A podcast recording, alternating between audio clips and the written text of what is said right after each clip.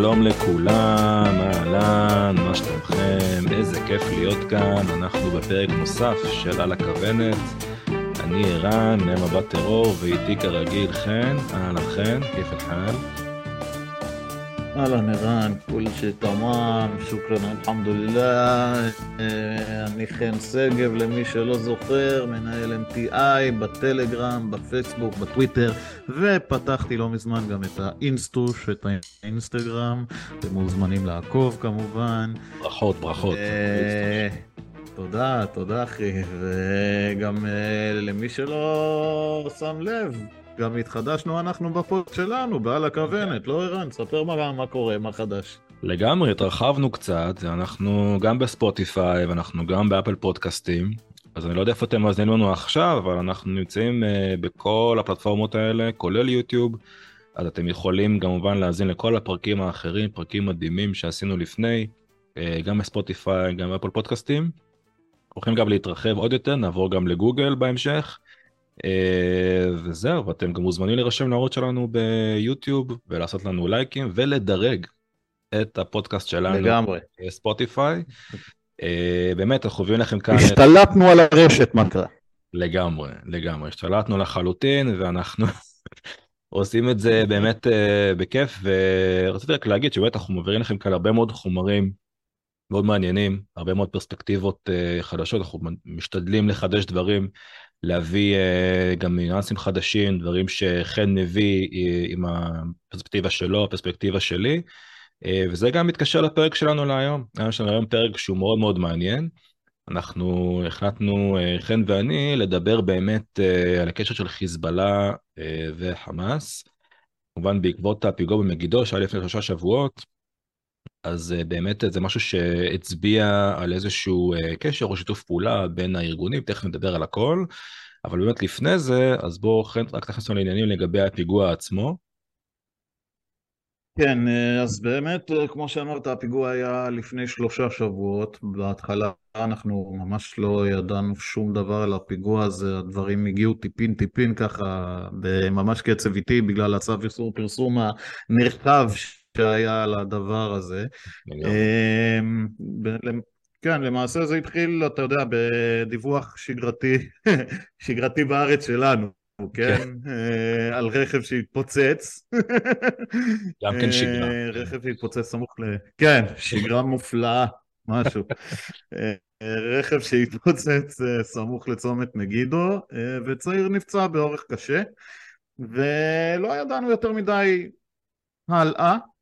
כי פשוט היה איפול תקשורתי כבד, כמו שאמר, ורוב המידע שזרם מגיע באמת מדיווחים ערביים, שגם עליהם אנחנו נבסס את הפרק, את הסיפור בעיקר על מגידו, ומדוברויות שלנו מהצבא, מהשב"כ, מהמשטרה, וגם היו הרבה דברים שהגיעו אלינו דרך אה, רב סרן שמואטי שעשה עשה חיל מה שנקרא כרגיל. הימים האלה של הפיגוע כן. במגידו. כן, זה, זה לא כזה רגיל, תשמע, אני לא זוכר כזאת פעילות מטורפת של שמועות, אה, זה באמת היה משהו חריג, כי באותו זמן גם אה, תושבי הצפון דיווחו על אה, כל מיני פעילות, פעילויות בצפון, חסימות של כבישים, מסוקים שטסו לאורך הגבול, ובאמת לא, לא מובן מה הלך שם. אבל uh, באמת קיבלנו הרבה דיווחים, חלקם fake news, חלקם אמיתיים. Uh, כמובן שאנחנו לא נגיד את הדברים uh, כהווייתם, כי יש עוד הרבה דברים שאסור להגיד, אבל uh, כמו שאמרתי, אנחנו נתבסס בעיקר על uh, דיווחים ערביים ועל uh, דובר צה"ל. Mm-hmm. עכשיו, מה שקרה זה שלאט לאט אנחנו קיבלנו את הפרטים. אז אמרנו שהיה לנו רכב שהתפוצץ, סמוך לצומת מגידו, צעיר פצוע באורח קשה. אה, אחרי זה אה, נאמר לנו שבעצם כוחות הביטחון בודקים שם אם אה, מדובר באירוע פלילי, אחרי זה לאט לאט עלתה סברה שמדובר באירוע לאומני, ומצבו של הפצוע היה יציב, הוא עבר לבית החולים ברמב"ם, עוד מידע שעבר זה שבעצם הקקים נחסמו שם לפחות לתשע שעות, כל האזור של כביש, 30, כביש 65, סליחה, הוא נחסם במשך תשע שעות, היו שם פקקים אדירים, ושוב האיפול התקשורתי גבר על הכל, שום דבר לא היה ברור למה, כמה, איך ולמה. וכל מה שהיה ידוע זה שהיה פיצוץ, היה שם מטען חבלה במקום, ולאט לאט נחשף גם שזה באמת היה פיגוע לאומני. עכשיו, מפה אנחנו ממשיכים להתקדם עם המידע שזורם. ממידע שלא מבוסס, התקבל בעצם שמטען הוא היה בצד אחד של הכביש ופגע ברכב שהיה בצד שני של הכביש, אה, שזה כן מבוסס, סליחה, מה שלא מבוסס זה שבעצם המחבל התבסס על אה, מצלמות האבטחה באזור, mm-hmm. שהוא כיוון את המטען שהתפוצץ על אוטובוס שיעבור במקום, אבל הוא לא לקח בחשבון את ההשעיה של מצלמות האבטחה באזור, וברגע שהוא ראה אוטובוס הוא לחץ על ההפעלה של המטען, וההשעיה עשתה את שלה, והמטען התפוצץ בסופו של דבר על אותו רכב של ערבי ישראלי מסכן. וזה עוד פרט שולי שלא ידוע אם הוא אמת או לא, אבל הוא די מבהיר לנו את התמונה.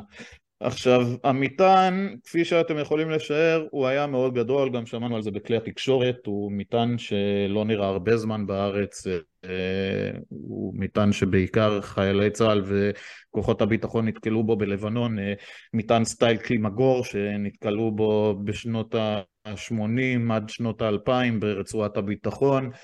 אה, הפלסטינים לא השתמשו במטענים כאלה בשנים האחרונות, חמסה שלא השתמשו גם, ומה שקרה זה שבעצם uh, המטען הזה אשכרה הצליח לפוצץ רכב שעבר בנתיב השני. Mm-hmm. עכשיו, מה שקורה זה שעלו עוד כמה דיווחים, uh, לאט לאט ידענו פחות או יותר מי לוקח אחריות על הפיגוע הזה.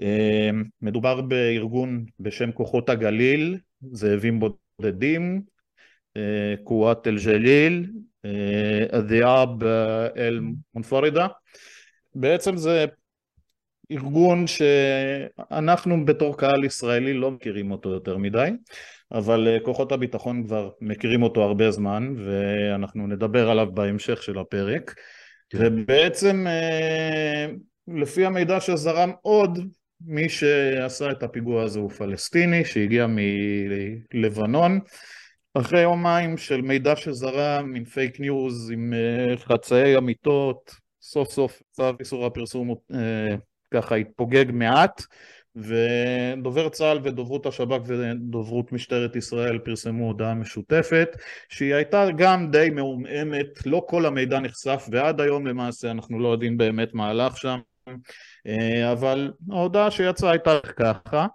כוחות הביטחון אה, נטרלו את המחבל שביצע את הפיגוע בסמוך לצומת מגידו. אה, ביום ב' הופעל מטען בסמוך אה, לצומת מגידו בכביש 65, אזרח ישראלי נפצע קשה, כוחות הביטחון פעלו לאיתור החשודים בהנחת המטען. במהלך הסריקות וחסימות הצירים נעצר כלי רכב באזור מושב יערה בכביש 899. Mm-hmm. במהלך מעצר הרכב המחבל החמוש היווה סכנה לכוחות שב"כ וימ"מ אשר והרגו אותו. ברשות המחבל נמצאו אמצעי לחימה, חגורת נפץ מוכנה להפעלה ופריטים נוספים. ההערכה היא שניטרול המחבל סיכל פיגוע נוסף.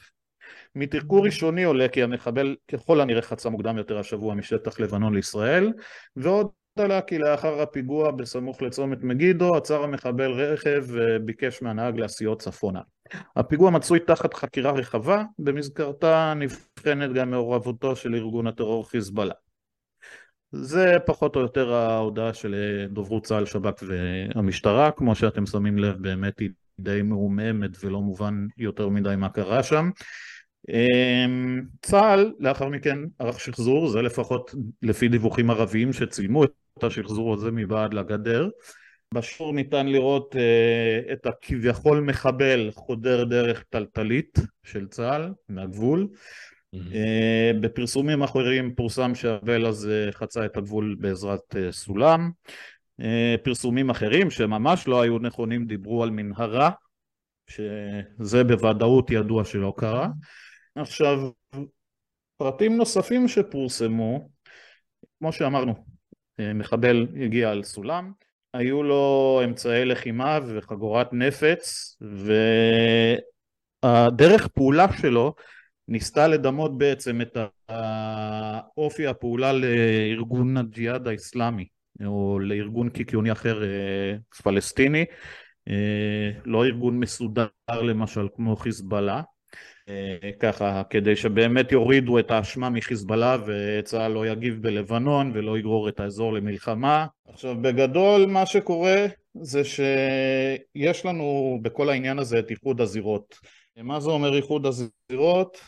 דרך הפעולה הזאת ודרך הבנה איראנית וחיזבאללה אמ, ויחד עם עבודה עם חמאס בעצם הם, כל הארגונים האלה ניסו לפגוע בישראל ובגדול אם הפעולה הזאת אה, הייתה מצליחה והייתה באמת גורמת לפיגוע גדול כמו שהיה מתוכנן אז איחוד הזירות גם היה מתממש וצה"ל סביר להניח היה פותח במלחמה. זה היה ממש עילה למלחמה. וזהו, מפה אני חושב שרצוי שנדבר בעצם על איחוד הזירות ועל... אבל לפני זה רצוי שתיתן קצת את ההיסטוריה של חמאס, חיזבאללה ומה שקרה ביניהם לאורך השנים. תראה, לפני, לפני ההיסטוריה, אה, ואגב, אנחנו באמת ניגע בתגובה של ישראל, או בעצם מה התחילת התגובה, אנחנו ניגע בזה בהמשך, אבל תראה, באמת לפני ההיסטוריה של הדברים, אה, דיברת באמת על המיקוד אה, בעצם של, ה, של הזירות. אז יש לנו כאן אה, מודוס אופרנדי חדש.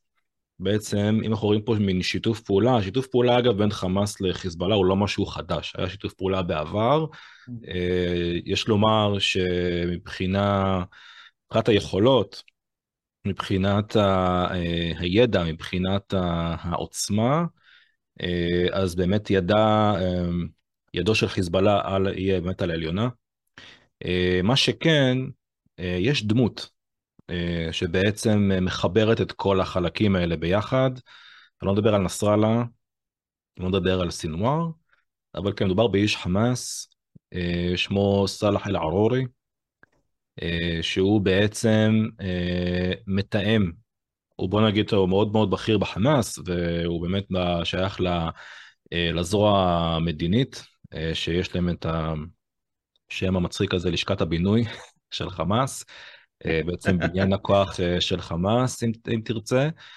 ובעצם אותו אה, אל-ערורי, שבעצם הוא הקים את השלוחה של חמאס בלבנון, ואפשר לומר שהוא מעין איש קשר של חמאס לחיזבאללה ולאיראן, כדי שבאמת בעת הצורך, כן, מבחינת חמאס, חמאס יוכל לאתגר אה, את ישראל הן מהדרום, זאת אומרת הן מעזה, הן מיהודה ושומרון והן מהצפון. זו אגב שיטה שבעצם, שיטה איראנית, אה, בעצם מי שהגה את הדברים האלה זה אה, סולימני, קאסם סולימני באמת אה, לפני שחוסל.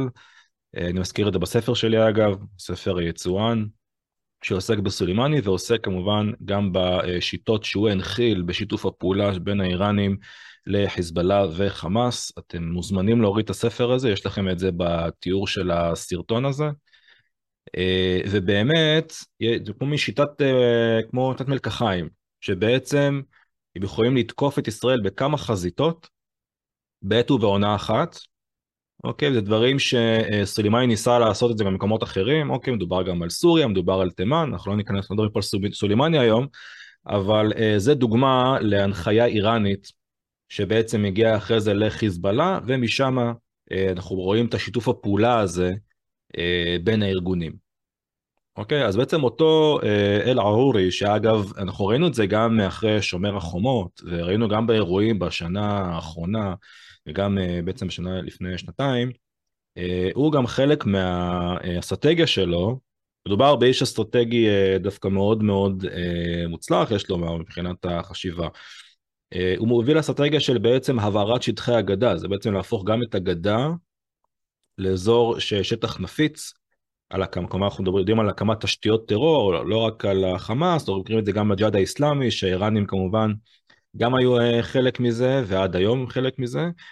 אגב, חלק מהדברים האלה של באמת אה, לנסות ולהבעיר את אזור הגדה, כל אזור יהודה ושומרון ואת מזרח ירושלים, כדי בעצם להביא סוג של, במרכאות, אתה יודע, הישגים של חמאס, זה יוצר תחרות בינו לבין סינואר, יש לומר. זאת אומרת, מי מצליח לאתגר יותר, מביא יותר הישגים במרכאות, וזה אומר משהו מבחינת הפעילות של האיש, אוקיי? זאת אומרת, ככל שהוא מצליח אה, לבנות תשתיות כאלה, זה בעצם קצת אה, מאיים על השליטה של סינואר ולהפך. מצד שני, סינואר זה המנהיג הבלתי מעורר של חמאס, לפחות כיום. אה, ומעניין לראות את, המשחק הזה בין השניים. עכשיו, מי זה אותו אל-ערורי? אז בעצם אל-ערורי הוא מהכפר אל-ערורה, שגם נמצא ביהודה ושומרון. הוא בילה 18 שנה בכלא הישראלי, דובר עברית.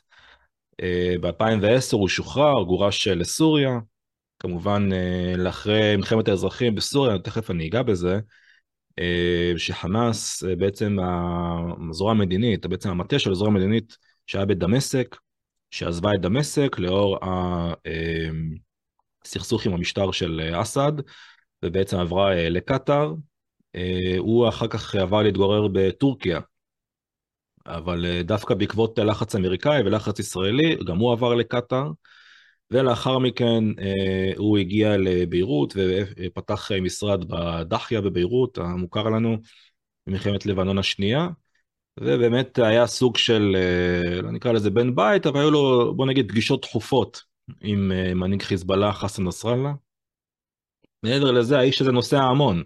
זאת אומרת, הוא מבלה הרבה ברחבי העולם הערבי, הוא נוסע אה, לקטאר, לאיראן, אה, לבנון, טורקיה, בגדול מקום מושבו, אה, עד כמה שידוע, הוא משהו בין איסטנבול לביירות, אבל כנראה שרוב הזמן הוא באיסטנבול, כשארדואן מעלים עין, כמו הנוכחות.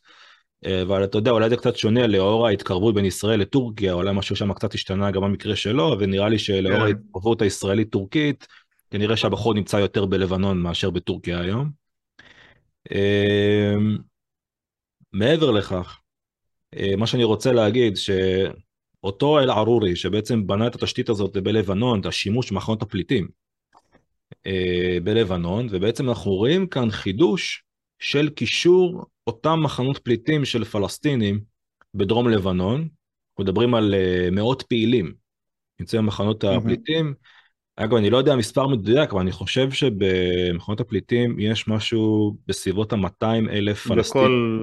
כן, כן, בכל מחנות הפליטים יש 200 אלף פלסטינים פחות או יותר. 200 אלף, אוקיי, אז זה המספר פחות או יותר, ומדובר, שוב, אה, אם היה, אם אנחנו רואים ניסיונות של, של חמאס, אנחנו ראינו את זה בשומר החומות.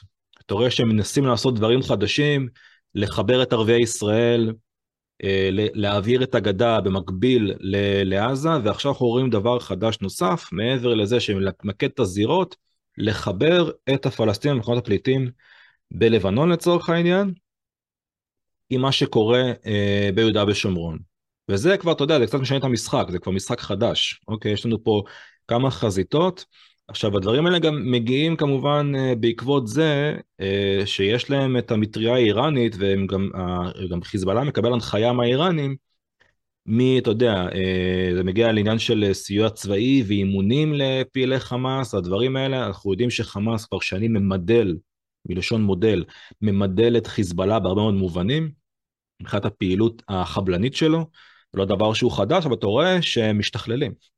וזה אה, מן הסתם צריך להדאיג אותנו, ו... אבל למרות זאת, אני בטוח שגם חלק מהמאזינים שלנו שואלים את עצמם, בואנה, איך זה יכול להיות? ערן, מה אתה מקשקש? איך זה יכול להיות? איך חמאס, שזה ארגון אה, סוני, ואלה ארגון שיעי, איך זה עובד? הם לא אמורים בכלל לזה, איך זה בכלל אה, מסתדר? כן, זה בעיה. אה, באמת, כמו שאמרנו, אני חושב שכל זה בסופו של דבר מתאחד אה, לקטע של איחוד הזירות. אם דיברנו על איחוד הזירות מקודם, אז בעצם מעל הכל יש לנו את כוח קודס האיראני, שהוא היה תחת הפיקוד של קאסם סולימני, עכשיו תחת פיקודו של אה, כהני, אסמאעיל כן. כהני. אמ, מתחת לכוח קודס בעצם יש את אה, עיראק, שגם היא נהיית אה, פחות או יותר שלוחה של איראן, יש את סוריה, יש את הזירה הלבנונית, אמ, מתחת לכל אלה בעצם יש את חיזבאללה, שקשורה לשלושת הזירות האלה. אמ, מלבנון גם יש לנו את הפלסטינים, כמו שאמרת, 200 אלף פלסטינים במחנות הפליטים, וזה במחנות פליטים כמו נהר אל-ברד ועין אל-חילווה, ויש שם אוכלוסייה מאוד גדולה. אה, היא לא מקבלת שוויון, חוז... שוויון זכויות לרוב, אה, הפלסטינים די מקופחים שם בלבנון, במיוחד עם המצב הכלכלי הגרוע שיש שם כרגע, הלירה הלבנונית אה, ממש עברה כבר את המאה אלף לירות לדולר, ויש שם ממש הפגנות כבר של הווטרנים מצבא לבנון נגד הלבנונים עצמם, החיילי צבא לבנון הסדיר, אבל זה כבר סיפור אחר, לא ניגע בו כרגע. אבל באמת, תחת השלטון הלבנוני לפלסטינים אין שם הרבה זכויות, גם ככה הלבנון היא מפוצלת בין כל כך הרבה אה, דתות ובין כל כך הרבה פלגים אה, שיעים וסונים וכדומה, ודרוזים וכיוצא בזה. אה, עכשיו, הפעילות הצבאית של חמאס בלבנון מתבצעת uh, תחת הסיוע, החניכה והפיקוח של ענף פלסטין, של כוח, כוח קודס כמו שאמרנו, ובעצם יש uh, שיתוף פעולה ביניהם לבין חמאס ארץ, חמאס ברמת עזה וביהודה ושומרון. גם יש שם את ארגון החזית העממית שהוא לענף פלסטין ומכל אלה בעצם נפתחות לנו החזיתות של חזית הגולן, חזית אה, הכוחות, חזית הגליל, חזית הגדה אמ, וגם אה, חזית הדרום שהיא תיפתח אה, מתישהו בעזרת החות'ים בתימן, אבל זה כבר משהו אחר לגמרי. אמ, כן, הכל קשור, הכל קשור. לא, ברור. עכשיו, בכל האזור, ברצועת עזה כמובן, יש לנו את הג'יהאד האיסלאמי, שהוא מחובר מאוד לחמאס, הוא גם מקבל הרבה מאוד מימון ג'יהאדי דרך אה, איראן, ומקבל הרבה מאוד כלי נשק והרבה מאוד אה, מל"טים גם, או חלקי מל"טים. אנחנו לפחות המודיעין שאני יודע, אני לא, לא סגור על מה הם באמת קיבלו שם מבחינת מל"טים, אבל אני יודע שכן יש להם טכנולוגיות טובות וגדולות. ובעצם כל הזירות האלה עתידות, כמו שאני תמיד אומר, בשנה וחצי האחרונות שהערוץ שלי פתוח, אה, כל הזירות האלה עתידות בסופו של דבר להילחם נגדנו מלחמת חורמה בבת אחת. בשומר החומות, איראן וחיזבאללה אמרו שבלחימה הבאה נגד עזה, עזה לא תילחם לבד. אה, עכשיו שיש לנו את הפילוג הכל כך קשה בתוך ישראל, האיראנים וחיזבאללה וכל האויבים מסביבנו בעצם רואים, אה, רואים בכך הזדמנות והם חושבים לעצמם אם הם צריכים להתקיף אותנו עכשיו או לתת לנו לכל אחד את השני מבפנים, אבל בגדול הם חושבים שזה סופה של ישראל וזאת שעת הכושר שלהם ולפה הם חיכו וכל מה שנשאר להם זה לחכך את ידיהם בהנאה ולהצטרף מתי ששעת הכושר תהיה.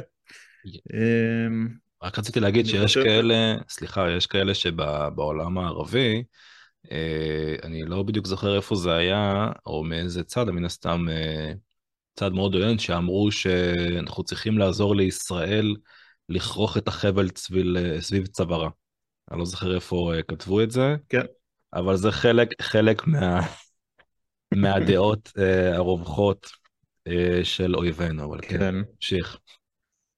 אה, עכשיו, בחלק מאיחוד הזירות, אני רק רוצה להגיד לגבי מצרים וירדן. בגדול, אני לא רוצה לתת פה יותר מדי ספקולציות הזויות, אבל מצד אחד, מצרים וירדן הם מאוד אה, בעדינו, כי אנחנו מספקים לירדן מים, אנחנו מספקים אה, למצרים חקלאות וחיטה, ואנחנו עוזרים נגד דאעש, ו...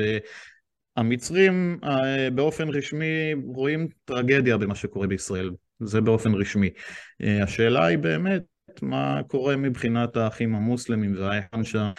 אה, ואם הם גם בסופו של דבר יצטרפו לקטע של איחוד הזירות. אני לא, לא כל כך רואה את זה קורה, אבל תמיד טוב להישאר ערניים, ואני בטוח שגורמי המודיעין מסתכלים על העניין הזה.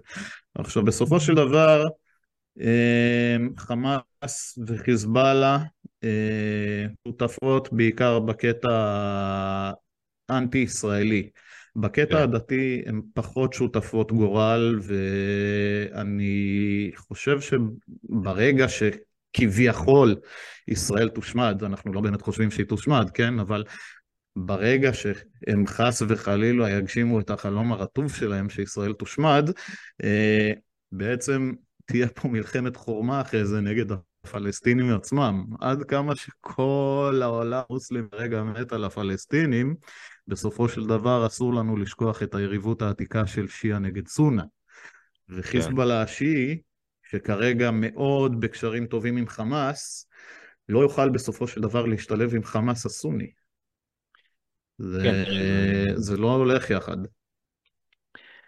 כן, תראה, בגדול אנחנו יודעים, אנחנו מכירים את זה כמובן אה, מהאיראנים והסעודים, לגבי השיעה והסונה, אה, הסכסוך השיעי-סוני שהוא באמת ארוך שנים, היסטורי, 1350 שנה, אה, זה הולך ברגל, אבל יש מה שנקרא אינטרסים, אה, ואינטרסים לפעמים זה מעל הכל, גם במזרח התיכון, למרות שהכל פה זה זמני, אז אה, גם בחלק כן. הזה זה משהו שהוא זמני, אני לא חושב שמשהו אפוקליפטי כזה, כמו שישראל תיעלם מן המפה, אני לא רואה את זה קורה, אז הם יכולים באמת לשכוח מזה. מבחינת שיתופי פעולה, באמת, אני, אתה יודע, לפני שזה, אמרתי מקודם, ש...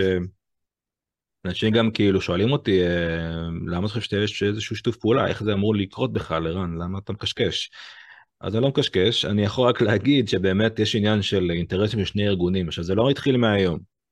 אז אם אנחנו באמת נלך ככה קצת אה, אחורה בזמן, אז באמת גם חיזבאללה וגם חמאס, אה, שני ארגונים שהופיעו במהלך שנות ה-80, חיזבאללה עולה בשנת 82, חמאס עולה בשנת 87, ארגונים אסלאמיסטיים, אחד צ'י, אחד סוני.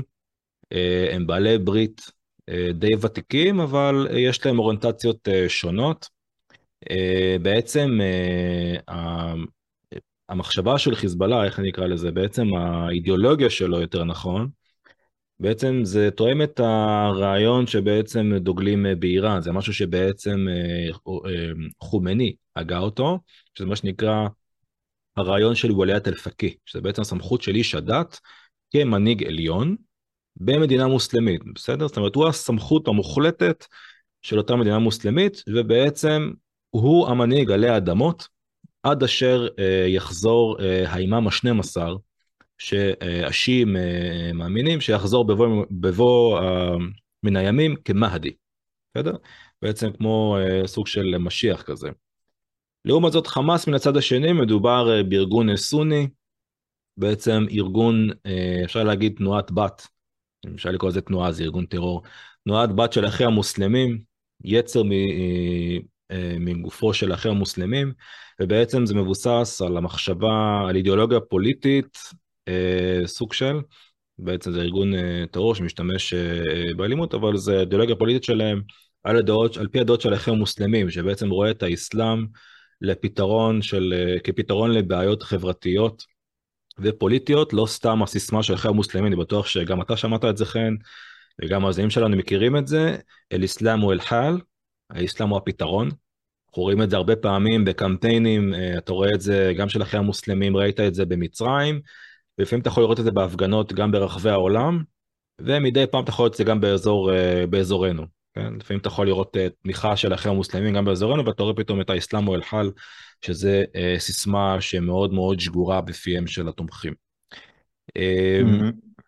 עכשיו אותו חיזבאללה שבעצם עולה בשנת 82 אה, כמובן בתמיכה מסיבית של, אה, של איראן אחרי המהפכה ב-79 אה, בעצם מרימה את הארגון הזה הופכת אותו בעצם למפלצת שהוא נמצא שהוא בעצם היום לוקחת את האוכלוסייה השיעית ובעצם מרימה אותה למעלה מדובר שוב באוכלוסייה שהיא נכשלת בדרך כלל במדינות אה, כאלה, ואתה רואה את האיראנים מומחים בלחפש את העדות השיעיות בכל מיני מקומות ולהרים אותם למעלה, ראה את החות'ים בתימן, אה, ניסו לעשות את זה אה, עם העדה השיעית בסעודיה, וראינו רואים את זה עכשיו בלבנון שראינו את זה. אז באמת, מ-82 אה, איראן מסייעת ובעצם אה, תורמת ובעצם הופכת את, אה, את חיזבאללה ממש לפרוקסי הקרוב ביותר, בסדר? אותו ארגון אה, אה, שליח קרוב ביותר, שזה כולל את כל הכספים וסיוע צבאי ואימונים והכל, והופך זה באמת לכוח צבאי אה, רציני. באמת לגבי חמאס, שהוא גם כפוף לאיראן באיזושהי צורה, מדובר בארגון שהוא בעצם, שוב, כארגון סוני, הוא יותר כמו הבן הסורר. זאת אומרת, לא הכל הלך חלק גם האיראנים ו- ו- וחמאס, יש לומר, זאת אומרת, אני גם על זה כותב בספר, אה, בעצם חמאס, אה, שהיה חלק מציר ההתנגדות, שבעצם זה כלל את אה, סוריה ואת איראן ואת חיזבאללה ואת חמאס, מלחמת האזרחים בסוריה שהחלה ב-2011, בעצם מה שקרה, לחמאס הייתה איזושהי דילמה, כי בעצם הוא כארגון סוני, אוקיי, הכי מוסלמים, ומשטרו של אסד, שנתן, שוב, נתן לחמאס מקום מושב בדמשק, לא, בואו לא נשכח, מרשל וחבריו ישבו בדמשק, הזרוע המדינית, והם רואים את אסד תוקף את אחיהם המוסלמים, זאת אומרת את אחיהם הסונים, סליחה. מה אמורים לעשות? במי תתמוך? מצד אחד תתמוך באסד, אתה בעצם שורף את עצמך בכל מדינות ערב הסוניות, כולל מדינות קרדינליות כמצרים וסעודיה, מצד שני, אה, וואלכ, זה המשטר שנותן לך מה שאתה רוצה, אתה יכול לשבת לעשות את כל הפעילות שלך משם. בסופו של דבר חמאס אה, בוחר אה, ללכת לכיו... אה, לצד הסוני, יש לזה כמה סיבות אגב, כי בעצם באותה שנה גם עולה שלטונו של מורסי במצרים, שלטון אחרי המוסלמים. ובעצם mm-hmm. חמאס בעצם חשבו שבעקבות העלייה של מורסי ואחרי מוסלמים במצרים, יהיה להם הרבה יותר קל בעצם להתפתח ויוכלו לזנוח את ציר ההתנגדות, הם כמובן שגו, ב-2013 נפל שלטונו של מורסי, ובעצם היה uh, תקופה של נתק uh, בין uh, חמאס uh, לבין uh, ציר ההתנגדות, אם נקרא לזה, איראן וחיזבאללה, אוקיי? שאגב, uh, זה לא נשמר uh, לאורך זמן, הם הבינו מן הסתם, חמאס גם מבינים את ה... הקושי הזה גם של איך לנהל גם uh, להיות uh, ארגון פוליטי וגם להיות מוקאוומה, כן? גם את ארגון התנגדות, זה מאוד קשה לשלב בין השניים, ואתה רואה שהם... Uh, עד היום לדעתי הם מתקשים עם הדברים האלה. מעבר לכך, חמאס היה צריך את איראן בגלל שהיה להם אמברגו, והם לא יוכלו מן הסתם להשיג אה, כספים, אז אה, היה, היו צריכים כמובן אה, איזושהי אה, תמיכה מאיראן ומחיזבאללה.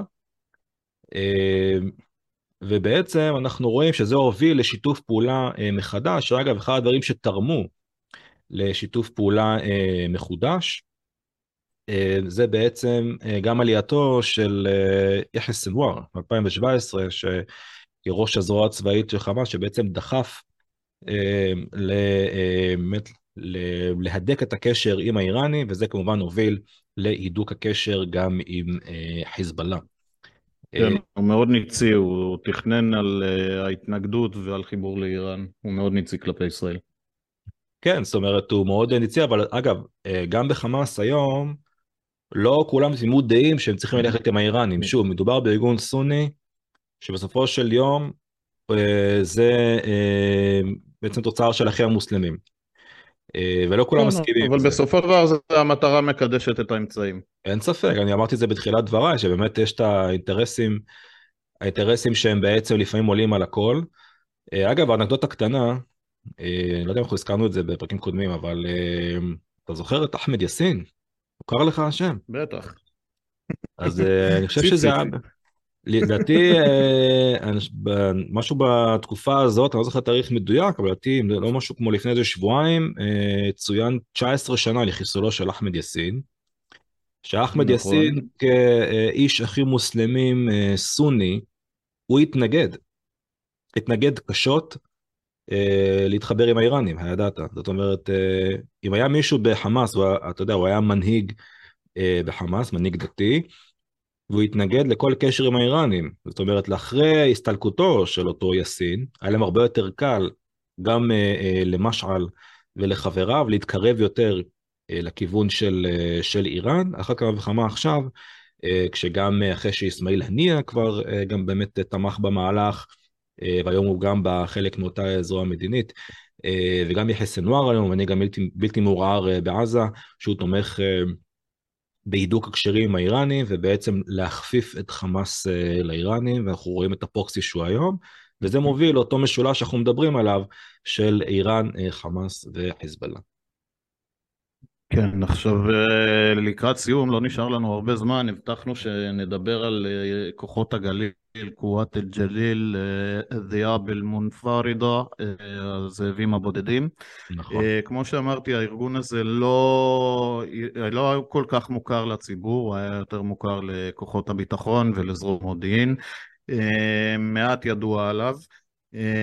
בגדול אני אגיד שהארגון הזה פועל מסוריה, אמ, הוא פועל בחסות סוריה וחיזבאללה, כלומר בחסות איראן. ממידע נוסף אה, נודע שכוחות הגליל הם בעצם הזרוע הצבאית של תנועת נוער פלסטינית, אמ, תנועת הנוער של השיבה, אל-עודה, אשר פועלת אה, בתמיכה של סוריה וחיזבאללה. יכול להיות שזה ארגון פיקטיבי שרק אה, מקבל אחריות על ביצוע פיגועים ולא קיים בפועל, יכול להיות גם שכוחות הגליל הוא בעצם גלגול של ארגון בני החורין של הגליל שקיבל אחריות על כמה פיגועים בשנת 2007 עד 2009 אמ, אבל בגדול לא ידעו הרבה על הארגון הזה, אמ, בכתבה משנת 2016 צוין שהכוח הזה פועל תחת פיקוד מלא של חיזבאללה. אמ, יש עוד הרבה מה להגיד על הנושא הזה, אין לנו הרבה זמן, ואני משער שאנחנו נכסה בפרק הבא, לא? כן, אנחנו נעשה עוד פרק, גם נדבר על תגובה של ישראל בפרקים הבאים, ואנחנו נוסיף עוד, אה, כמובן עוד הרבה מאוד מידע לגבי זה. המון המון תודה לכם, היה פרק מרתק. תודה לכם, מאזינים יקרים. אתם מוזמנים לדרג ולהצטרף לערוץ שלנו. ביי ביי. היינו על הכוונת. ביי ביי.